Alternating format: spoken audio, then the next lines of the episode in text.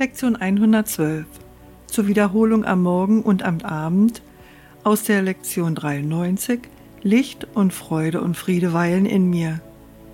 Ich bin das Heim des Lichts, der Freude und des Friedens. Ich heiße sie im Heim willkommen, was ich mit Gott teile, weil ich ein Teil von ihm bin.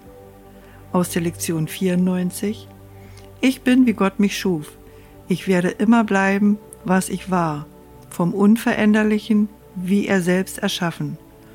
Und ich bin eins mit ihm und er mit mir. Zur vollen Stunde Licht und Freude und Friede weilen in mir.